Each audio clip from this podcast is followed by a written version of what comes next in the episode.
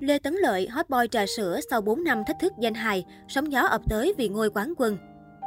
Lên ngôi vị cao nhất của cuộc thi, việc nhận nhiều sự chú ý lại khiến Tấn Lợi rơi vào khoảng thời gian khó khăn. Cú hụt chân năm 23 tuổi. Còn nhớ cách đây 4 năm, hot boy trà sữa Lê Tấn Lợi là một trong số những thí sinh thách thức danh hài hiếm hoi, chiếm trọn được tình cảm của ban giám khảo lẫn khán giả nhờ sự duyên dáng đáng yêu của mình. Cuối cùng, anh chàng đã đăng quang ngôi vị quán quân mùa 3 cùng giải thưởng 150 triệu đồng.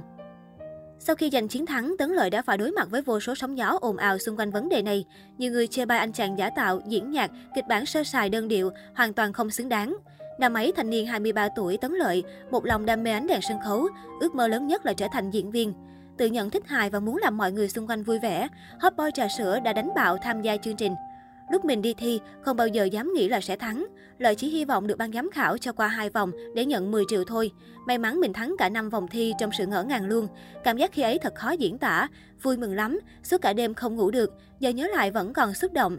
Tấn Lợi hào hứng nhớ lại giây phút nhận được 150 triệu đồng.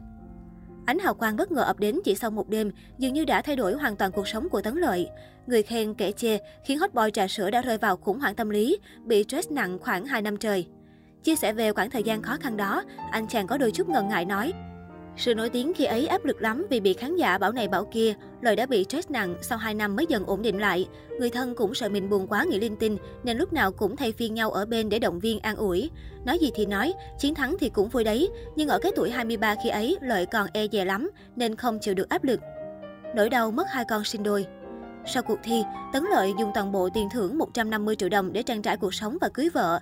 Tấn Lợi trở về quê và tiếp tục công việc bán trà sữa.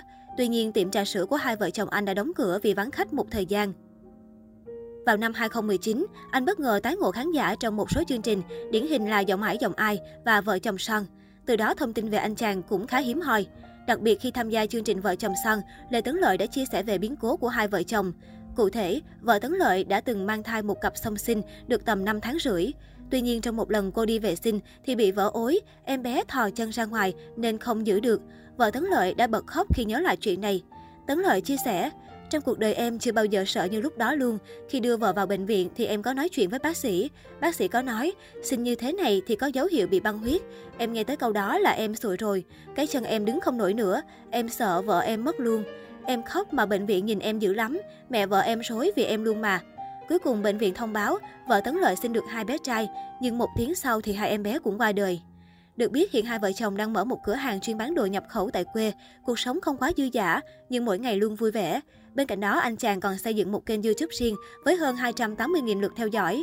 Chủ đề chính các clip đều là về cuộc sống hàng ngày của Tấn Lợi. Loại bén duyên với nghề YouTuber cũng rất tình cờ thôi, nhưng mình dùng nó để quay trở lại gặp khán giả. Mình không ngờ vẫn còn rất nhiều người nhớ và thương mình nên ủng hộ kênh YouTube của hai vợ chồng rất nhiều. Điều đó thật sự rất đáng trân trọng, Tấn Lợi sẽ không bao giờ quên, anh chàng xúc động chia sẻ.